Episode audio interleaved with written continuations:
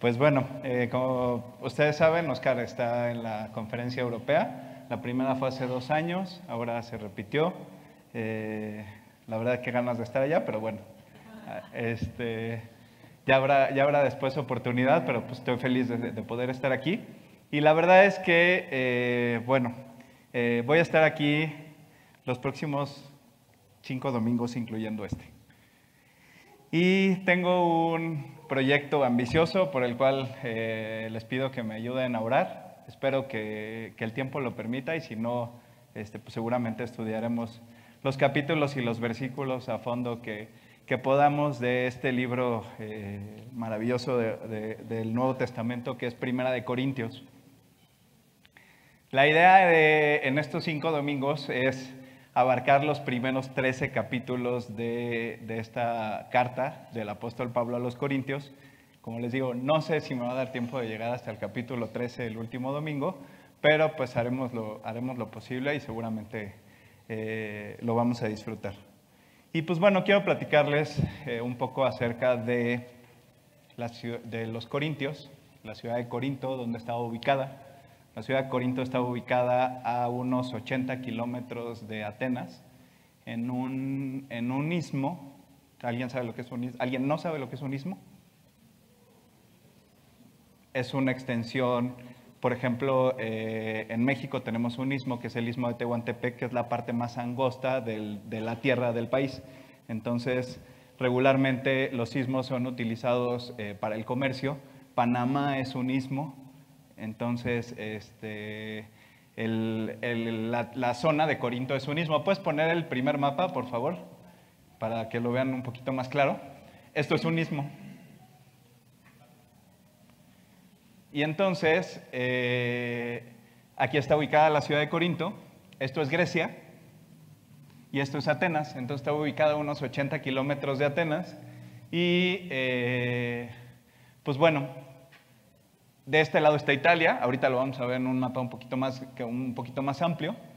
Y acá está Creta, que fue del primer destino del, uno de los primeros destinos del, del, este, apóstol Pablo, y este, todo Asia Menor.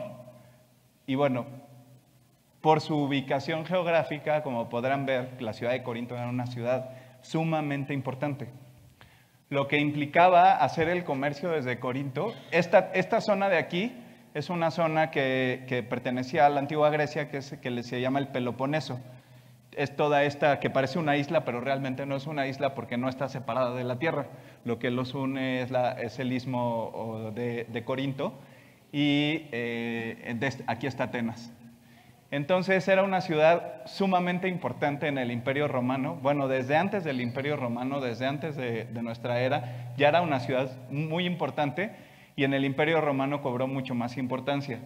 Esta ciudad, imagínense lo que implicaba poder transportar mercancía por este, por este canal hacia Italia en lugar de tener que dar toda la vuelta. Y al revés igual, poder transportar mercancía hacia Asia Menor sin tener que dar toda la vuelta. Entonces era un punto estratégico para, el comercio. Y pues la ciudad de Corinto como buena ciudad importante, como buena ciudad estratégica, pues tenía bastantes habitantes, era una ciudad bastante poblada, debe de haber tenido alrededor de unos 600 mil habitantes en la época de, de, del apóstol Pablo, en la época en la que el apóstol Pablo estuvo ahí, y tenía dos puertos que de cada lado, uno se llamaba Lequeo, que era el que estaba en la parte, digamos, norte, y el otro Sencreas, que era el que estaba en la parte de abajo. Y pues como muy buena ciudad grande, tenía muchas virtudes, pero pues también tenía muchísimos efectos. Entonces, eh, era una ciudad, pues yo me la imagino, este, pues llena de, antros, llena de vicios, llena de, de idolatría, en esta ciudad en Corinto estaba el templo principal de la diosa Venus Afrodita, que su, digamos, su, este, su séquito, su batallón era eh, más de mil prostitutas sagradas, entonces pues era, era una ciudad sumamente viciada por la idolatría. Y incluso había un adjetivo calificativo este, hacia la gente dada a la, mala vida o a la idolatría, que le decían, tú eres un corintio. Entonces, si alguien alguna vez le dicen que eres un corintio, pues no piensen que le están diciendo un cumplido. Realmente, si te dicen que eres un corintio es porque no estás viviendo de la forma correcta a los ojos de alguien más. Entonces, entre toda la zona del Imperio Romano, cuando alguien en algún lugar del, Imperio Romano le decían, es que este cuate es un corintio, era un cuate que vivía verdaderamente, verdaderamente mal. Entonces, pues imagínense, para que fuera el adjetivo calificativo, la gente de Corintio vivía, vivía muy mal. ¿Le puedes, puedes poner la siguiente imagen, por favor? Y bueno, aquí están, eh, no, se, no se alcanza a ver muy bien, pero están dibujados los tres viajes misioneros del apóstol Pablo. Y aquí está, otra vez, aquí está la el istmo de Corinto. Y aquí está ya un poquito más amplia la imagen del, mar Mediterráneo, en donde pueden ver que pues, sí era un punto estratégico porque acortaba muchísimo la distancia con el comercio con, con Italia, que pues era donde estaba, donde estaba Roma y donde pues, era la ciudad central del, del Imperio Romano. Entonces, eh, pues era una ciudad verdaderamente importante. Y vamos a abrir nuestras Biblias. Casi no va a haber versículos, o prácticamente no va a haber versículos en la pantalla, por lo cual tengan sus Biblias a la mano, por favor. Y vamos a abrirlas en el capítulo 18 del libro de Hechos.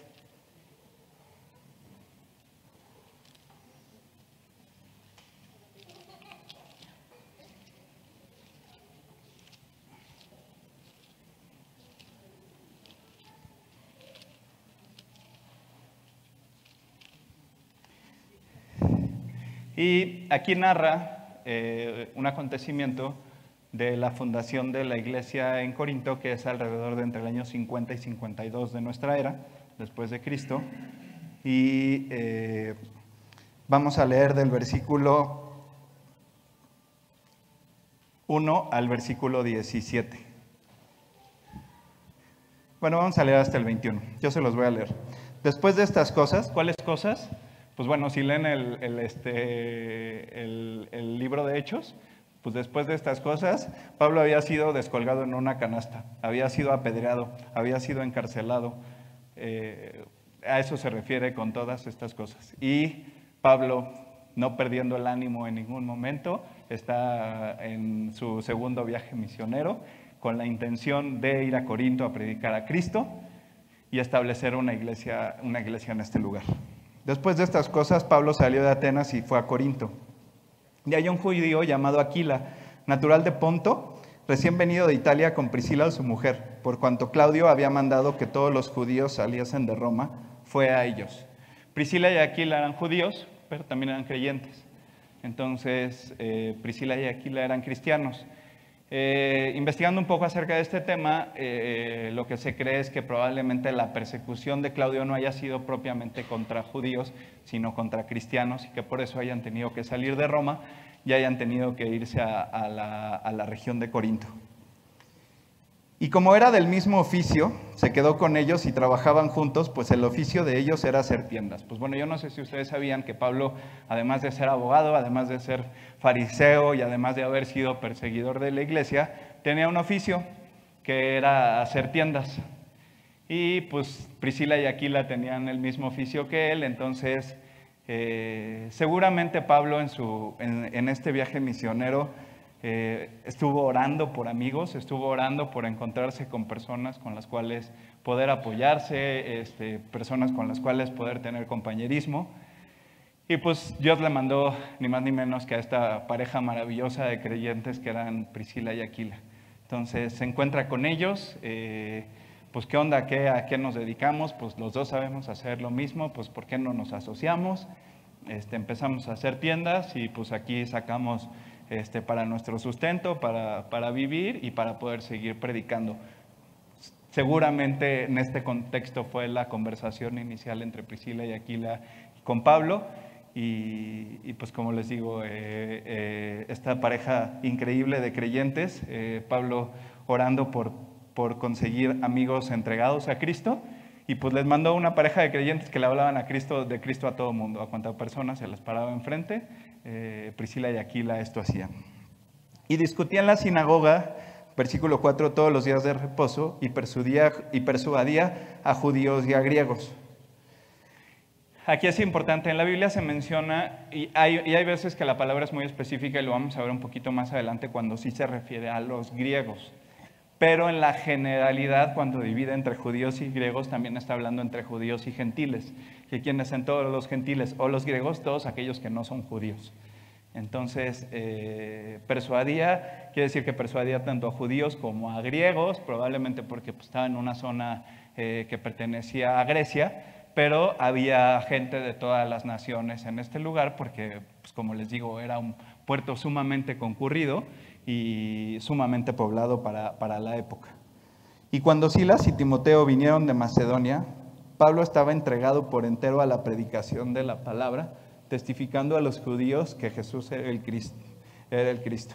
Y aquí es donde me encanta eh, la palabra porque en, en, un, en un solo versículo nos dice muchísimas cosas sobre lo que pudo haber decidido Pablo en ese momento es muy probable que eh, Silas y Timoteo hayan regresado de Macedonia con una ofrenda muy fuerte para Pablo, que le permitió a Pablo tomar la decisión de dedicarse por completo a la palabra. Posiblemente pasó en este transcurso de tiempo que Pablo, pues a lo mejor le dijo a Priscila y Aquila, ¿saben qué? Que pues este, la mies es mucha y los obreros son pocos, y pues yo me voy a dedicar por, completo a predicar. ¿Cómo ven? Pues perfecto, Pablo, ahí vas. Y entonces Pablo se mete de pastor de tiempo completo, se dedica de tiempo completo a, predicar la palabra. Pero poniéndose y blasfemando estos, les dijo, sacudiéndose los vestidos, vuestra sangre se abre vuestra propia cabeza, sobre vuestra propia cabeza.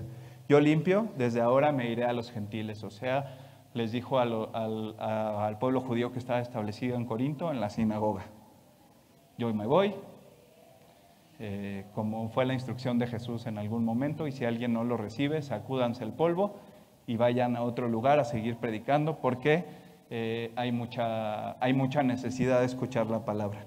Y saliendo de allí se fue a la casa de uno llamado Justo, temeroso de Dios, la cual estaba junto a la sinagoga. O sea, sí se salió de ahí, pero no se fue nada lejos, se fue a la puerta de al lado. Entonces, este, un pastor de nuestra iglesia predicando sobre este tema dice, pues es como si pones un restaurante de hamburguesas junto al McDonald's, ¿no? Entonces, eso salió, se fue a la puerta de al lado de la sinagoga y ahí siguió predicando, siguió predicando la palabra. Y Crispo, el principal de la sinagoga, creyó en el Señor con toda su casa y muchos de los corintios oyendo creían y eran bautizados. O sea, el principal de la sinagoga se convirtió. Había muchos judíos que no habían querido, que no habían querido escuchar, que habían blasfemado contra Pablo, que lo habían perseguido, que lo habían seguramente insultado, que lo habían intentado apedrear como en muchas otras ocasiones, pero el principal de la sinagoga se convirtió. Entonces el Señor dijo a Pablo en visión de noche, no temas, sino habla y no calles porque yo estoy contigo y ninguno pondrá sobre ti la mano para hacerte mal, porque yo tengo mucho pueblo en esta ciudad. Y ahí es, Pablo sí tuvo una visión.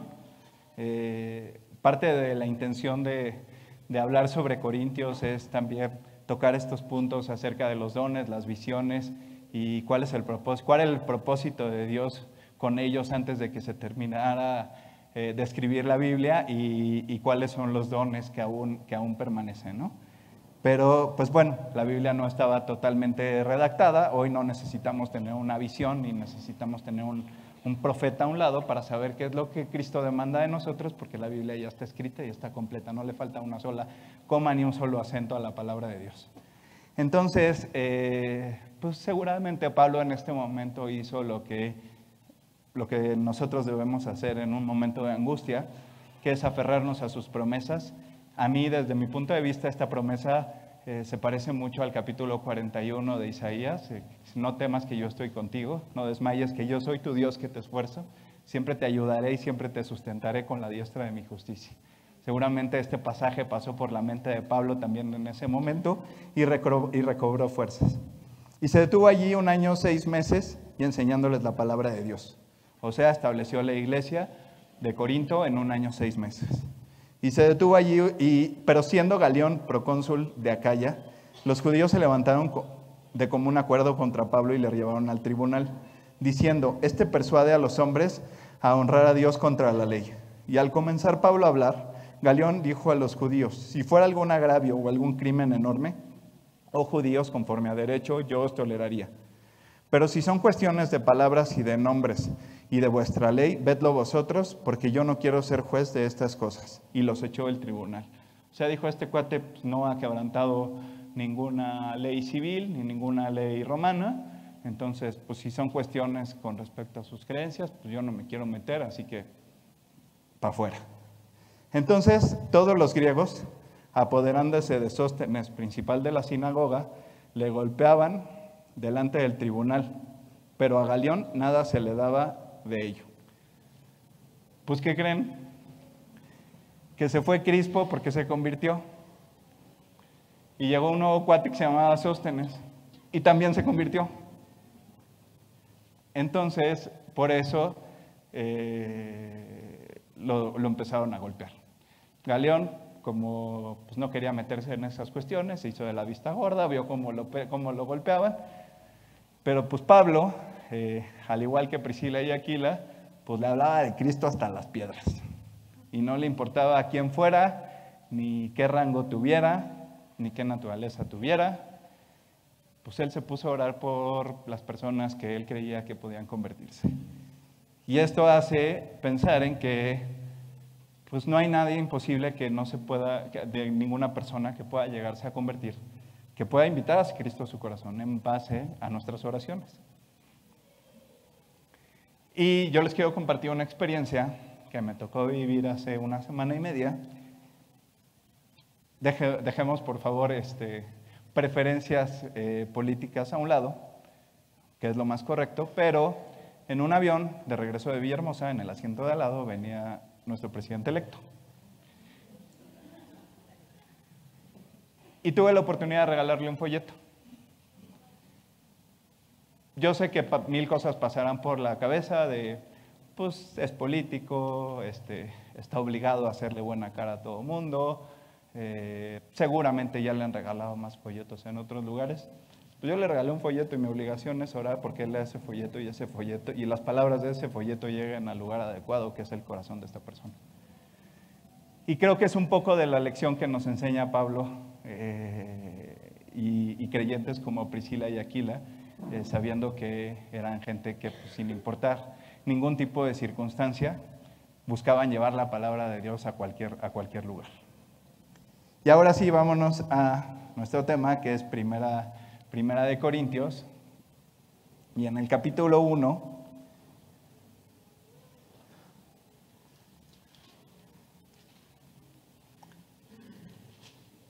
Esta carta se escribió tiempo después de lo que acabamos de leer en Hechos, porque evidentemente lo que primero se hizo fue fundar la iglesia y pues después esta carta la escribe como exhortación, cuando Pablo empieza a escuchar de ciertos, de ciertos problemas que estaba viviendo la, la iglesia en Corinto.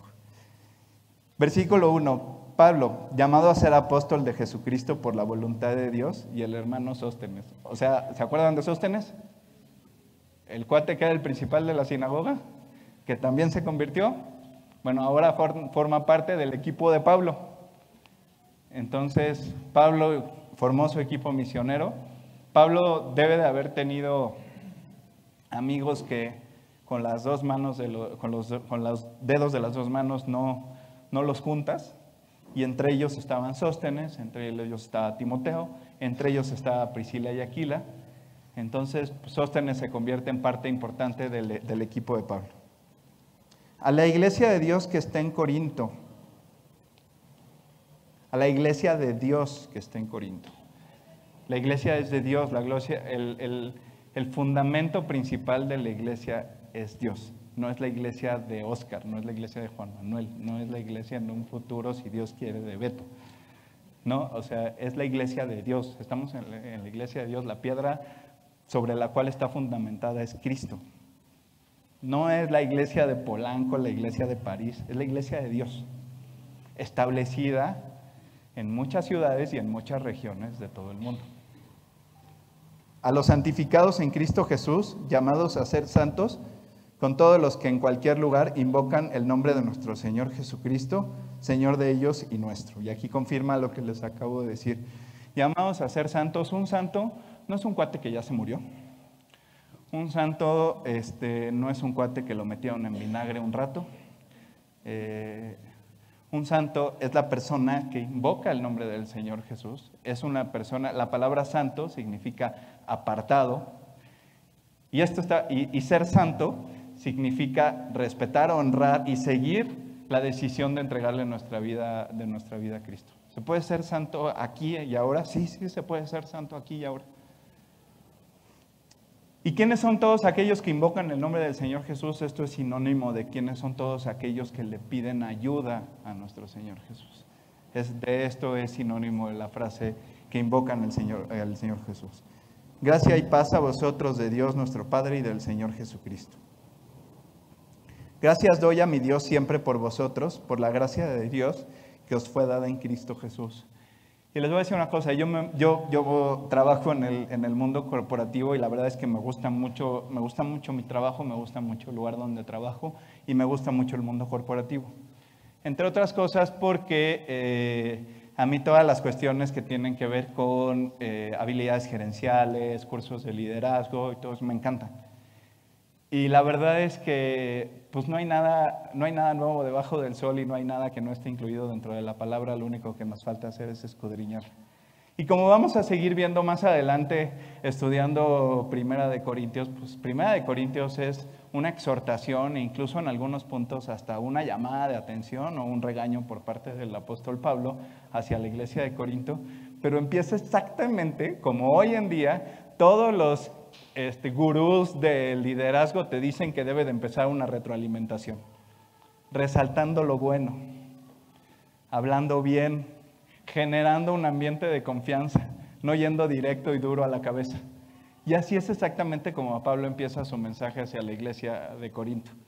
Gracias de hoy a mi Dios siempre por vosotros, por la gracia de Dios que os fue dada en Cristo Jesús porque en todas las cosas fuisteis enriquecidos en Él, en toda palabra y en toda ciencia, así como el testimonio acerca de Cristo ha sido conformado en vosotros. De tal manera que nada os, falta en ningún don, esperando la manifestación de nuestro Señor Jesucristo. En la iglesia, como también lo vamos a ver más adelante en, este, esta serie de Corintio, eh, existen diferentes dones. Como les mencionaba, eh, había, hay dones que hoy están cancelados, por decirle de alguna forma. ¿Por qué? Porque esos dones existían porque la palabra de Dios aún no estaba completa, se estaba manufacturando. La inspiración eh, dada por Dios para escribir una epístola o escribir un libro de la Biblia, eso ya se terminó. ¿Por qué? Porque esto ya está completo. Entonces, pero en la iglesia hay diferentes dones, como lo vamos a ver más adelante, eh, dice, eh, pues, ¿qué pasaría si todos fuéramos pie o si todos fuéramos ojo dentro del cuerpo de Cristo? No, cada parte del cuerpo es sumamente importante y, eh, y cada, cada uno tiene una parte fundamental. Hay quienes nos toca la posibilidad de poder predicar, hay quienes enseñan, hay quienes sirven, hay quienes ofrendan. Entonces, todos tenemos un don importante que contribuye a que el cuerpo de Cristo se mueva de la forma, de la forma adecuada. El cual también nos confirmará hasta el fin para que seáis irreprensibles en el día de nuestro Señor Jesucristo. Fiel es Dios por el cual fuiste llamados a la comunión con su Hijo Jesucristo nuestro Señor. Y el día de Jesucristo se refiere a ese momento que todos como creyentes esperamos, que es el día de la segunda venida de nuestro Señor, cuando Jesús venga por por su iglesia, que pues como lo vimos si estuvieron durante la serie de Ezequiel, pues pareciera que, este, de acuerdo a las señales que, que, la palabra dice que veríamos en algún tiempo, pues ese tiempo, ese tiempo está cercano. Versículo 10. Os ruego pues, hermanos, por el nombre de nuestro Señor Jesucristo, que habléis todos una misma cosa, y que no haya entre vosotros divisiones, sino que estéis perfectamente unidos en una misma mente y en un mismo parecer porque he sido informado acerca de vosotros, hermanos míos, por los de Chloe, que hay entre vosotros contiendas. pues este es el único lugar de la Biblia en la que se menciona a los de Chloe. Posiblemente hayan sido una familia eh, de las cuales todos sean creyentes, deben de haber sido personas que vivían de acuerdo a la palabra, que caminaban al lado de Cristo y que pues a lo mejor le escribieron por ella a Pablo, le mandaron un mensaje con alguien diciéndole de las cosas que detectaban que la iglesia en Corinto estaba haciendo. Y la iglesia en Corinto estaba, la, particularidad o la generalidad que tenían eh, los integrantes de la iglesia de Corinto y en la frase en la cual se describe su comportamiento es que ellos creían que podían vivir a medias tintas, que podían tener la salvación y pretender ser buenos creyentes, pero también vivir en el mundo. O sea, pretendían ser creyentes que el sábado en la noche iban al antro y el domingo en la mañana iban a la iglesia. Básicamente era la forma en la cual estaban empezando a vivir, a vivir los corintos. Quiero decir que cada uno de vosotros dice, yo soy de Pablo, y yo de Apolos, y yo de Cefas, y yo de Cristo, y yo de Óscar, y yo de Juan Manuel, y yo de Beto. Y no es de esta forma, porque, bueno, menciona estos, no, no, es, no es ninguna coincidencia que mencione los cuatro nombres. Eh, Pablo, Apolos, eh, Cefas, Pedro, el apóstol Pedro, y Cristo. ¿Por qué? Pues porque algunas personas decían, pues yo soy de Pablo porque yo conocí a Pablo cuando vino a Corinto y fundó la iglesia. Y es como si yo le dijera que estoy más casado que alguien más porque a mí me casó Juan Manuel. Y pues no es cierto. Todos formamos parte del mismo cuerpo espiritual. Todos los que han tomado la decisión de entregarle a Cristo, no importa si se la tomaste, si tomaste la decisión en el vagón del metro con un folleto en la mano, o la tomaste en este estudio, si Cristo está en tu corazón, está en tu corazón y puede cambiar tu vida. Y el día que mueras o el día que venga Cristo vas a abrir los ojos en la presencia de, en la presencia de Él. Eso no hace ninguna diferencia. Yo de Apolos, ¿por qué? Pues porque Apolos era uno de los encargados, digamos, de la iglesia de, Corinto, era, el pastor en turno de, la iglesia. Entonces, pues se ve que tenía sus adeptos, o sea, si había quien decía, este, pues yo no, yo sí estoy de acuerdo con lo que dice mi pastor y, pues yo soy de él. Yo le soy fiel a él. Yo a Pablo ni lo conocí, me han hablado de él, pero pues yo no, yo, yo, yo soy de Apolos. Yo de Cefas, ah, no, yo soy un anciano de la iglesia. Yo sé que Cristo le dijo a Pedro que él iba a ser el bueno. Pues claro que no. Entonces era lo que era, eran el tipo de divisiones. Y los que decían, los que sí se subían arriba del ladrillo, se mareaban y decían, no, ni de Pablo, ni de Apolos, ni de Cefas, yo soy de Cristo. Yo soy un verdadero creyente. Yo sí vivo de acuerdo a la, palabra. Pues cualquiera de los cuatro grupos estaba muy equivocado porque pues cualquiera de los cuatro grupos eh, tenía vicios en su pensamiento y vicios en, su forma de, de, entender el mensaje de la predicación. ¿Acaso está dividido Cristo, versículo 13? ¿Fue crucificado Pablo por vosotros? ¿O fuisteis bautizados en el nombre de Pablo? Doy gracias a Dios que a ninguno de vosotros he bautizado sino a Crispo y a Gallo, para que ninguno diga que fuisteis bautizados en mi nombre. También bauticé a la familia de Estefanas, de los demás no sé si he bautizado a algún otro. Pues no me envió Cristo a bautizar, sino a predicar el Evangelio, no con sabiduría de palabras, para que no se haga vana la cruz de Cristo.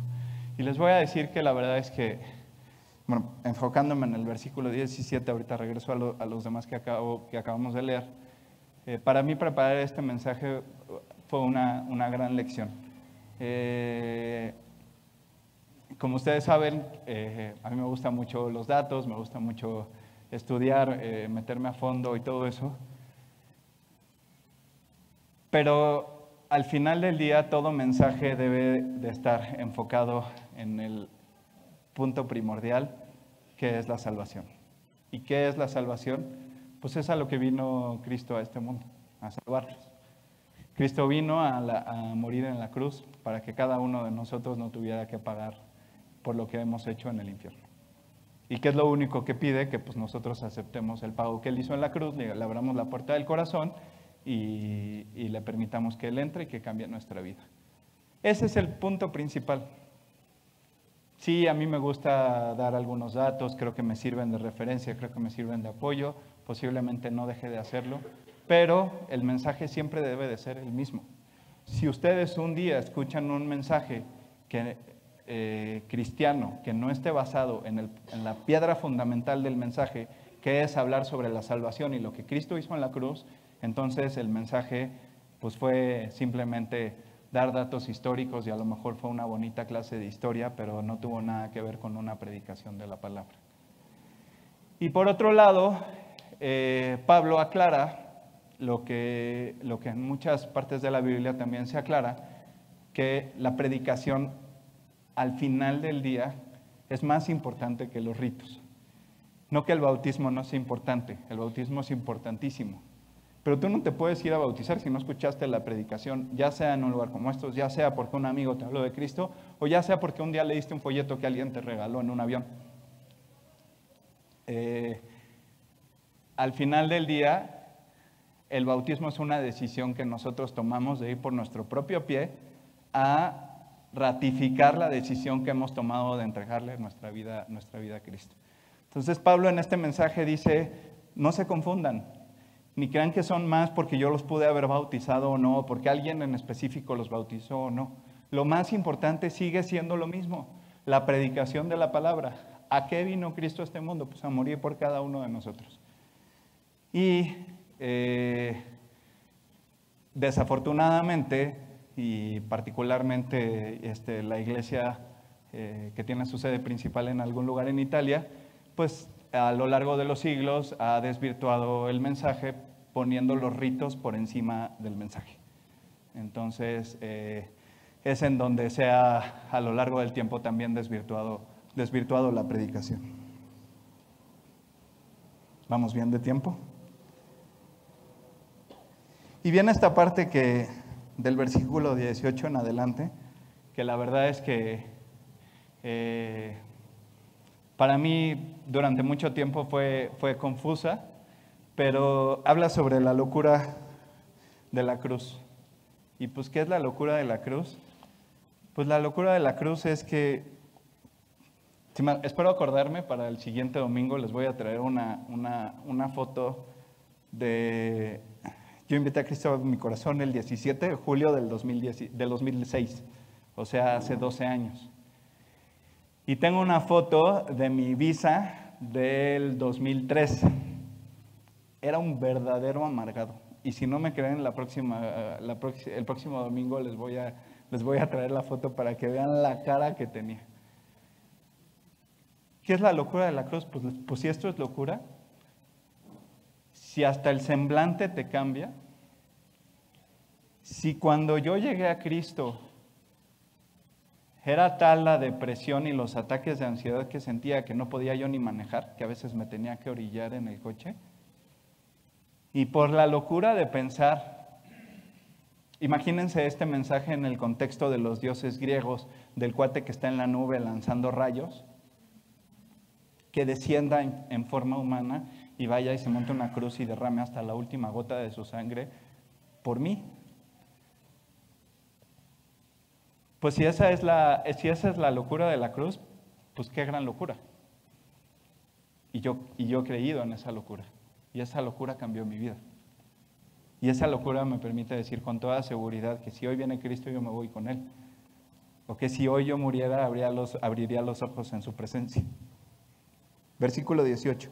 Porque la palabra de la cruz es locura a los que se pierden, pero a los que se salvan, esto es a nosotros poder de Dios. Pues está escrito, destruiré la sabiduría de los sabios y desecharé el entendimiento de los entendidos. ¿Dónde está el sabio? ¿Dónde está el escriba? ¿Dónde está el disputador de este siglo? ¿No ha enloquecido Dios la sabiduría del mundo? Pues ya que en la sabiduría de Dios el mundo no conoció a Dios mientras de la sabiduría, agradó a Dios salvar a los creyentes por la locura de la predicación. Y les voy a pedir al worship si puede pasar, mientras seguimos leyendo. Porque los judíos piden señales y los griegos buscan sabiduría. Y aquí es donde, al final del día, como lo dice en Isaías, la palabra de Dios nunca regresa vacía. O como en, en que echa tu pan sobre las aguas y después de un, de un tiempo lo verás. Pues que a quién se le ocurre echar un pedazo de bolillo en el lago de Chapultepec y después de dos meses encontrar su pedazo de bolillo. Entonces, eh, pero así es la palabra de Dios. Y al final del día, Pablo entendió este, esto, eh, madurando espiritualmente como todos lo tenemos que hacer. Pablo, pues es uno de los, de, de los grandes creyentes de la historia, es la persona, de las personas más influyentes de la era moderna, posiblemente la más influyente. Y él se da cuenta que eso que hizo en el aerópago en Atenas alguna vez, este, discutiendo, enseñando, debatiendo y demostrando cuán sabio y cuán, cuán, cuán cuán- este, elocuente era en las cosas de la palabra, no necesariamente había rendido los frutos que había tenido que rendir. Es cierto que personas después de este discurso se acercaron a él y le dijeron, oye, está interesante lo que dijiste, pero hay otros que le dijeron, ¿el cielo? ¿Morir, ir al cielo? No, hombre, Pablo, yo creo que estás bien loco. Los griegos buscan sabiduría, los judíos piden señales. Todos los judíos les pidieron, las, cuantas veces se les ocurrió, le pidieron señales del cielo a Cristo. Pero nosotros predicamos a Cristo crucificado. Para los judíos ciertamente tropezadero y para los gentiles locura. Mas para los llamados, así judíos como griegos, Cristo poder de Dios y sabiduría de Dios. Porque lo insensato de Dios es más sabio que los hombres, y lo débil de Dios es más fuerte que los hombres. Pues mirad, hermanos, vuestra vocación, que no sois muchos sabios según la carne, ni muchos poderosos, ni muchos nobles, sino que lo necio del mundo escogió Dios para avergonzar a los sabios, y lo débil del mundo escogió Dios para, para, para avergonzar a lo fuerte. Y al final del día, el mensaje es,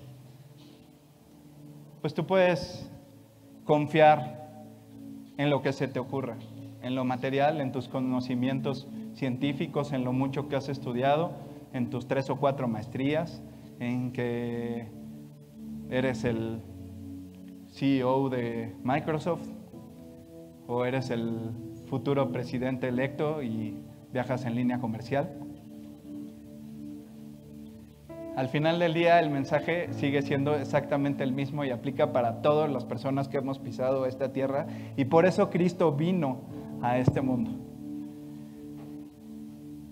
El mensaje es sencillo, como yo les decía, los datos nos sirven mucho, a mí me sirven cu- cuando hablamos de, de, de sequías y les decía yo, para dimensionar la cantidad de gente que había afuera de Jerusalén, imaginémonos dos estadios azteca llenos, pues son simplemente datos que nos sirven para, para dimensionar la- los eventos eh, relatados en la palabra. Pero el mensaje, como lo dice Pablo, no deja de ser el mismo. ¿A quién predicamos? A Cristo crucificado. ¿Y por qué Cristo, en lugar de estar en una nube lanzando rayos, como los griegos creían, descendió en forma humana, nos dejó todas sus enseñanzas y además se entregó sin poner ninguna resistencia en la cruz a derramar hasta la última gota de su sangre, pues para que tú y yo no tuviéramos que pagar lo que hemos hecho mal.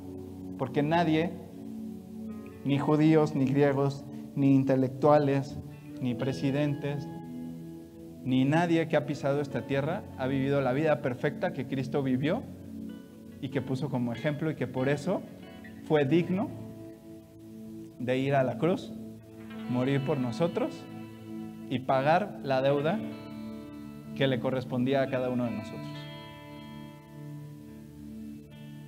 Y es lo único que pide. ¿Quieres que tu vida cambie? ¿Quieres tener la seguridad de que el día que Cristo venga o el día que pases a otra vida, abras los ojos en la presencia de Cristo? No hay otra forma más que abriéndole la puerta de tu corazón. Yo tomé esta decisión hace 12 años con un folleto como el que tuve oportunidad de regalar. A mí me lo regalaron. Y lo único que hice el día que me lo regalaron fue llegar a mi cuarto, guardarlo en el cajón de mi buró y volverme a dormir. Y al otro día las cosas estaban peor que el día anterior. Hasta que no me quedó otra alternativa que abrir el cajón, leer el folleto y cuando llegué a la parte de la oración, me hinqué enfrente de mi cama, hice su oración y a partir de ese día todo empezó a ser diferente. Si tú quieres que sea diferente, hoy yo voy a hacer las veces del folleto y te voy a guiar en una oración. Y si tú quieres invitar a Cristo a tu corazón, lo único que tienes que hacer es abrirle la puerta, reconocer que has pecado y pedirle perdón. Vamos a orar.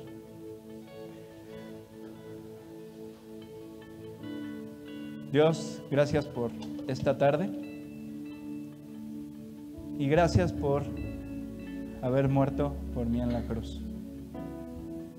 Reconozco que he pecado y que necesito que me salves. Te pido que entres a vivir a mi corazón. Te pido que cambies mi vida. Y te pido que a partir de este momento tú tomes el control de mi vida. Te doy gracias por haber pagado por mí. Y te pido todo esto en el nombre de Jesús. Amen.